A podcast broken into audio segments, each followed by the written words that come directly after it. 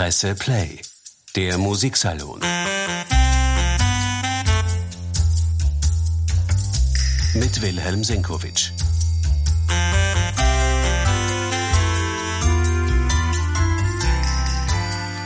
Herzlich willkommen, meine sehr geehrten Damen und Herren. Letzte Sendung im Advent. Das Jahr neigt sich dem Ende zu. Vielleicht interessiert es Sie ein wenig mit mir zurückzuschauen, was denn an neuen CDs im Jahr 2022 erschienen ist. Da gab's einige Überraschungen.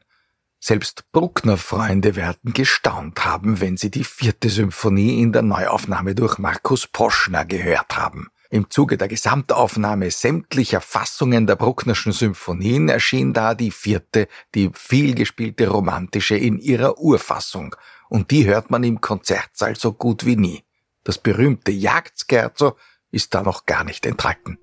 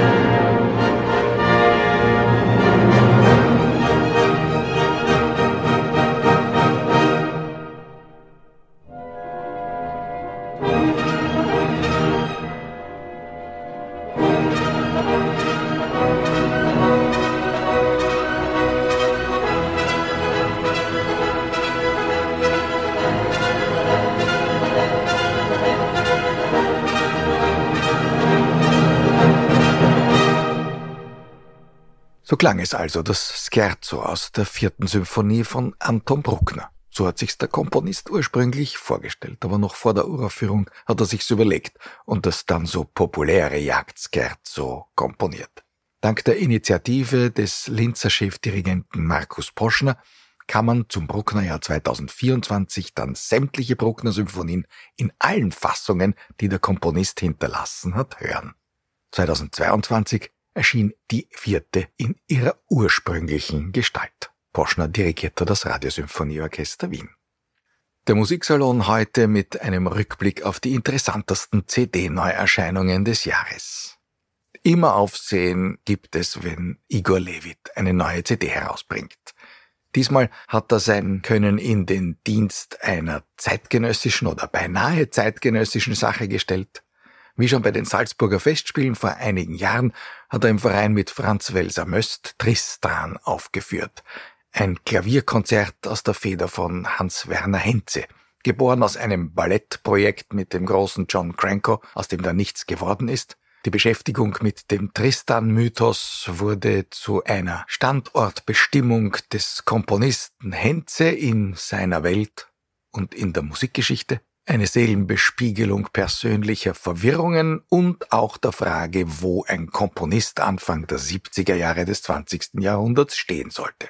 Für Henze war es selbstverständlich, dass er trotz der Einbindung modernster Techniken, auch Tonbandzuspielungen von verfremdeten Klängen, auch die ganze abendländische Musikgeschichte Revue passieren lassen wollte.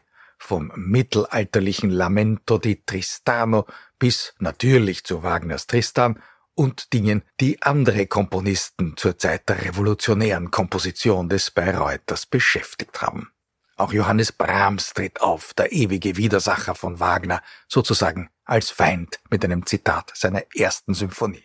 Das Ganze ist ein großes, buntes Konglomerat, auf das man sich einlassen sollte, wie auf eine Märchenerzählung der Großmutter. Igor Levit setzt die Musik auch in entsprechende größere Zusammenhänge, die CD ist ja mit Henzes Tristan nicht ganz gefüllt. Rundum stehen neben einer Klavierbearbeitung des Tristan-Vorspiels von Richard Wagner auch Stücke von Franz Liszt.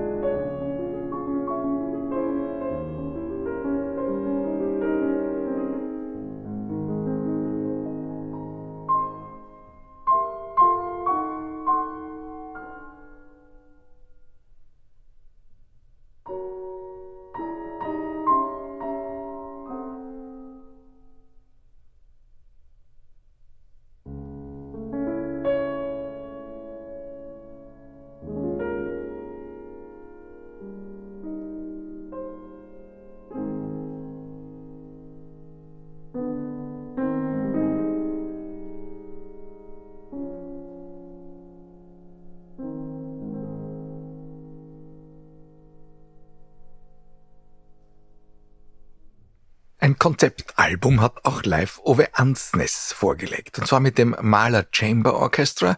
Da läuft schon seit einigen Jahren eine Aufnahmeserie, die sich der Musik von Mozart aus den Wiener Jahren widmet. 1786 ist die Musik entstanden, die auf der neuesten CD enthalten ist. Das ist das Figaro-Uraufführungsjahr, in dem Mozart unter anderem natürlich auch für die persönlichen Auftritte in Wien Klavierkonzerte verfasst hat und eine wunderbare große Konzertarie Non temer amato bene, Mozarts wahrscheinlich virtuoseste Konzertarie, in der auch ein Klavierpart für ihn selbst enthalten war.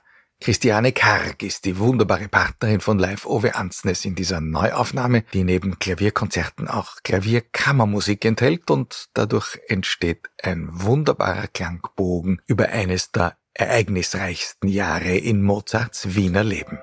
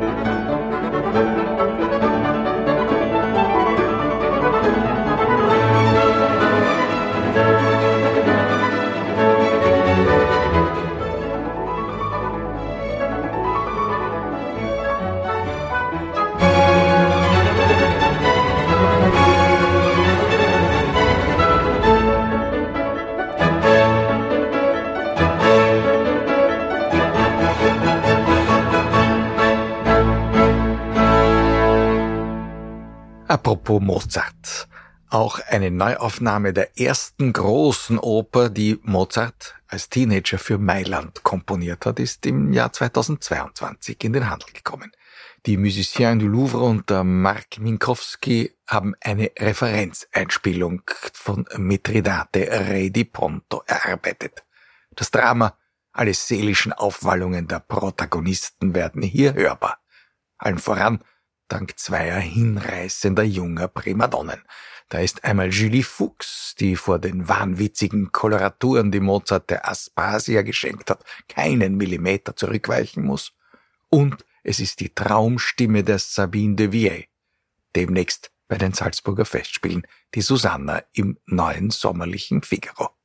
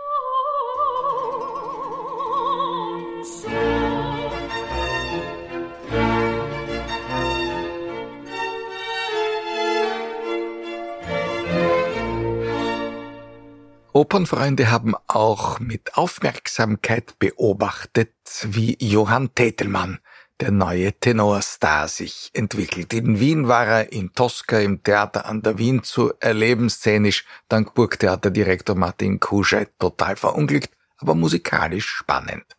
Denn wann hört man denn schon eine Tenorstimme, die so sicher auch über die allerhöchsten Töne verfügt? Hätte man einen funktionierenden Repertoirebetrieb an der Staatsoper, dann hätte der Direktor längst einen Troubadour mit Tetelmann als Titelheld ansetzen können. Solche Dinge haben früher spontan funktioniert.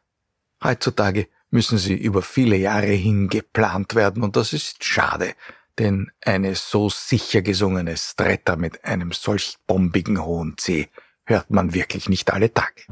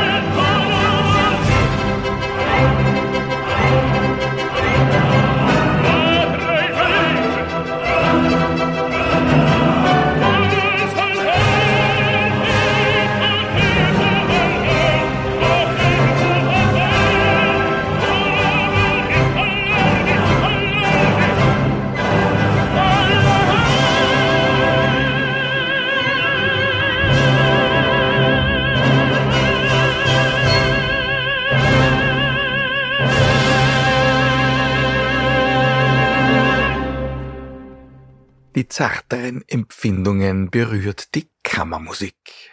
Gleich zwei interessante Brahms-CDs sind 2022 erschienen.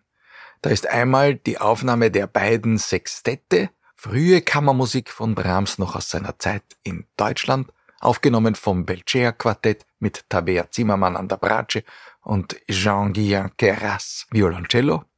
Da sorgt die nervöse Brillanz der Belceas durchwegs für Energie und einen Vorwärtsdrall, der auch dort, wo die Musik eigentlich innehält, wo sie sich in romantischem Gefühl ja eben nicht verliert, sondern nur ein wenig darin schwelgen darf, spürbar bleibt.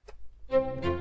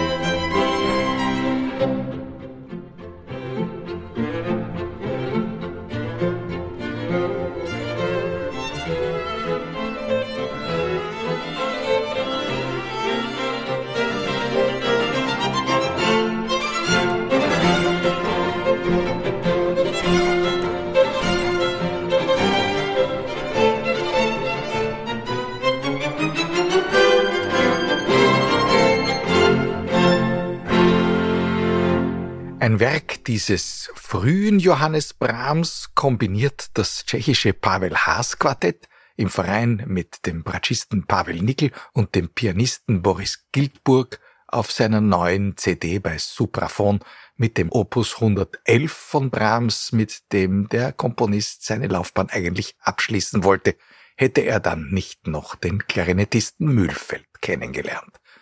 Das G-Dur-Quintett ist in Ischl entstanden und eine der hellsten, sonnigsten Kompositionen, die Brahms je geschrieben hat.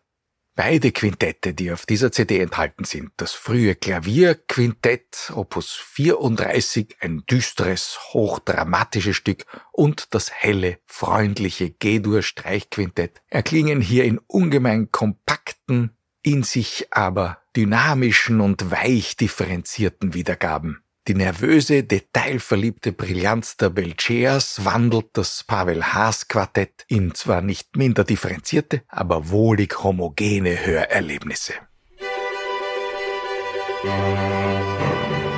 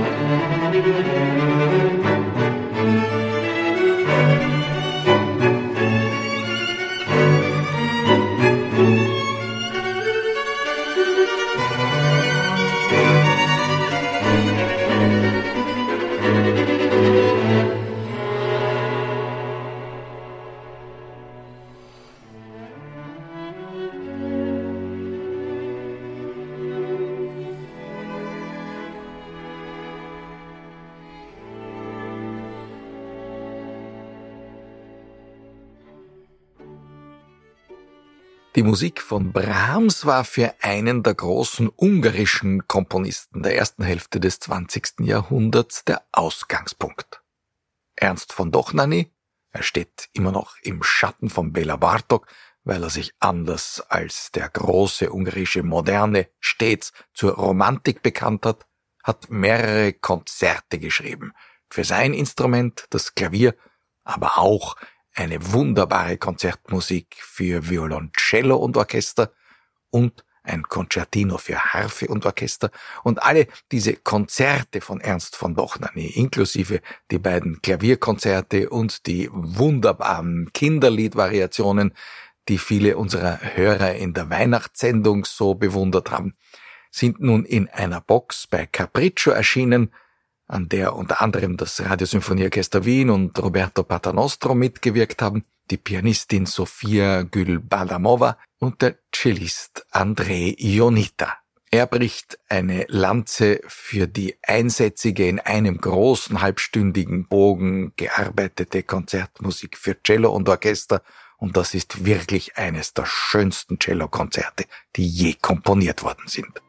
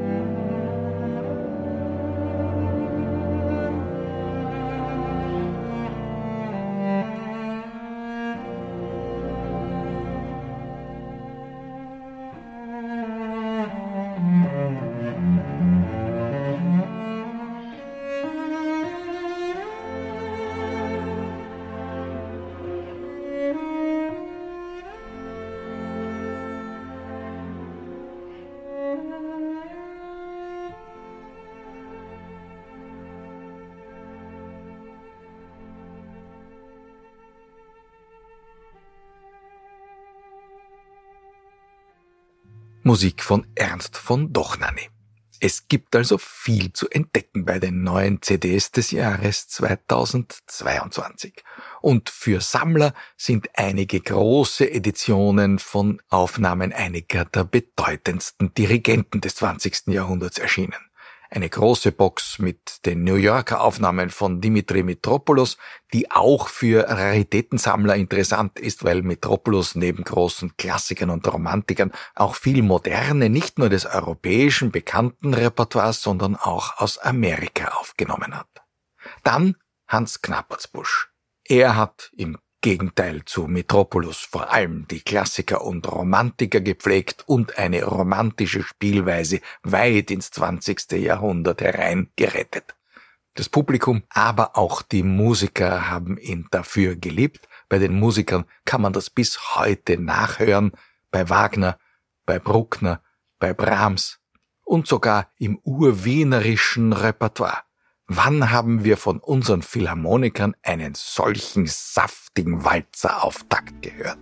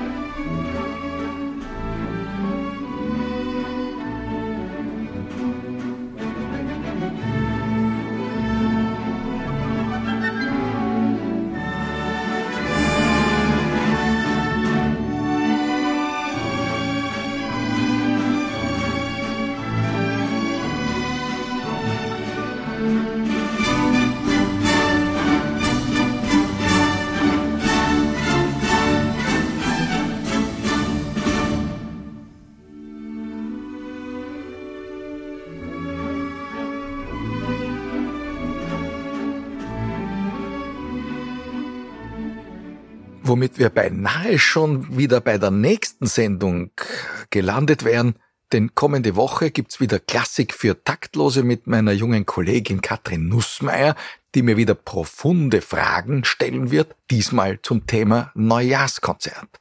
Und da muss ein Name vorkommen, nämlich der Gründer des Neujahrskonzerts, Clemens Kraus. Und auch ihm ist eine große Edition des Jahres 2022 gewidmet. Alle Aufnahmen, die Kraus vor allem im Freien mit den Wiener Philharmonikern für das englische Label Decca gemacht hat. Und da sind jene Aufnahmen enthalten, die Kraus mit den Philharmonikern jeweils in den Einstudierungsphasen der letzten von ihm dirigierten Neujahrskonzerte gemacht hat. Auch eine gesamte Fledermaus mit Julius Patzak, die bis heute Referenzstatus genießt und nicht zuletzt Richard Strauss Aufnahmen für Richard Strauss war Clemens Kraus ja so etwas wie der musikalische Ziehsohn, also dürfen auch jene Aufnahmen, die Kraus von seinen Tondichtungen gemacht hat, und die Salome mit Christel Goltz nicht zu vergessen, Referenzstatus beanspruchen. Mehr zur Johann Strauss Kompetenz von Clemens Kraus, wie schon gesagt, nächste Woche mit Katrin Nussmeier. Und für heute sage ich Danke fürs Zuhören mit den besten Wünschen für ein besinnliches Weihnachtsfest. Presse Play, der Musiksalon. Mit Wilhelm Senkowitsch.